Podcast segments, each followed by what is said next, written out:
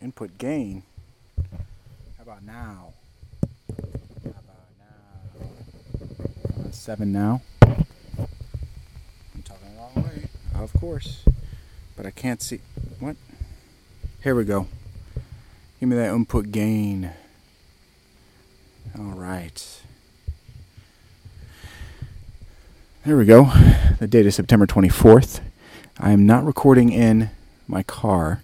I'm out on my back deck. So if there's some crickets and stuff, that's what it is. It's a nice cloudless night.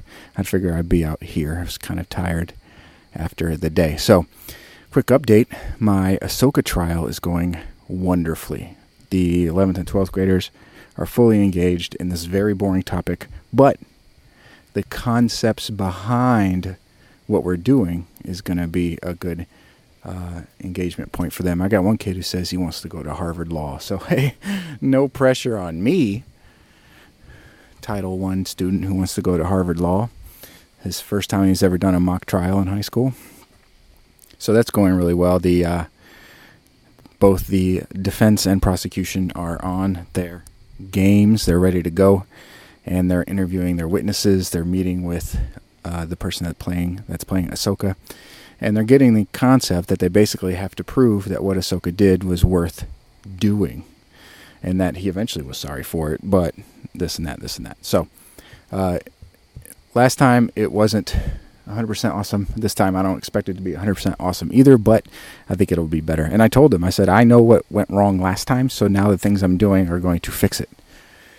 So I'm excited to tell you all about that too. Ninth graders are continuing to work on a Classcraft quest. I've put it's called a mini-Q or a DBQ about the Byzantines.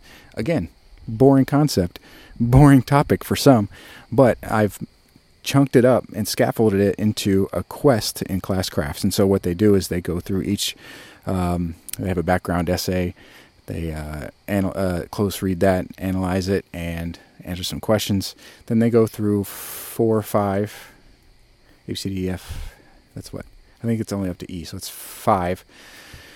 Either primary source documents or maps or anything like that will help them understand the essential question is. I don't like the essential question, but I do need an essay out of them at the beginning of the year so that I can gauge where everybody's at in regards to reading and writing. The essential question is, what's the primary reason to study the Byzantines? Right, so that's super boring, but I'm getting a lot of kids buy-in with the Classcraft. And they're able to, each one of them is able to meet with me individually every time they finish one of the tasks. And so I'm able to look and specify and pinpoint specific content goals that I want to see done and specific skills that they need to be able to do and reasoning skills and higher level thinking skills that I can get from them. And I know what the mini-Q is asking of them each step of the way, and so I can help them get to that as well. And I get to know each student as a learner going through. So it's not a matter of me just handing out a test and saying, oh, look at the grades. I actually get to meet and look, even if it's 5 seconds. If the kids got it, I know it. I can tell just by the way they're doing these formative assignments. So they've got all week to do that, and I'm hoping to get an essay out of them by Monday. We'll see how that goes. My wife went to a conference in New Hampshire.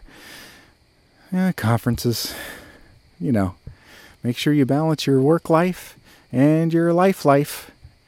Here's all the things you should be doing. And then they go through the conference and tell you how you should work harder. Low battery. We'll get there. What? I'm pacing. I'm running out of breath. I need to exercise. This is unreal. I've also, I think I've mentioned this yesterday, did an Adopt a Classroom. You can check out my Instagram for that. Your encouragement for the day, if you're listening in the morning especially, is to remember that every interaction you have probably matters. Let me tell you about the one interaction I had today. I had a, Mr. I had a bad day today interaction, and that's always great. And you got to know when to say, well, that sucks. And she's like, it does. I'm like, okay. So I think that meant more to the student than it did to me. But when you realize that, things get a little better for you, even though you're probably never going to see some of those results. I got kids coming back and visiting me for no darn reason. Kids that I didn't even think liked me. So that's always fun. How long? I want to put in 10 minutes. Oh, 5. Oh, great. What else do I need to talk about? Oh, geez. Hey, I want to go to MassQ. I'm getting into emailing my administrators. Hopefully they can send me out to that so I can get some more knowledge on the EdTech front. And always looking to improve, especially with EdTech. You don't want to be that adopter that just says, I'm using Google Docs. And in actuality, it's actually just a replacement for a worksheet. You want to be able to integrate Google Docs and other activities. Here's one that I do. It's just a level up from that. There's videos, and then there's a bibliography. I've combined the two, and I've named it Vidbliography. And what I do is I link playlists or topics to a Google Doc that I send out through Classroom. And the kids have to summarize it, they've got to analyze it, and they've got to recommend it or not. And so I told them I'm helping them be better. Oh, come on out, puppy. Come on. All right. I'm helping them be better YouTube users. I mean, it's one thing to be a good internet user, but it's another thing to be a good YouTube user. Because you know they're watching it, and they do it on their own, and they recommend things, and they talk about it. But if they can do it academically, then you can kind of set them up when they build their reading skills to do that even more. So every once in a while, I have them do a bibliography.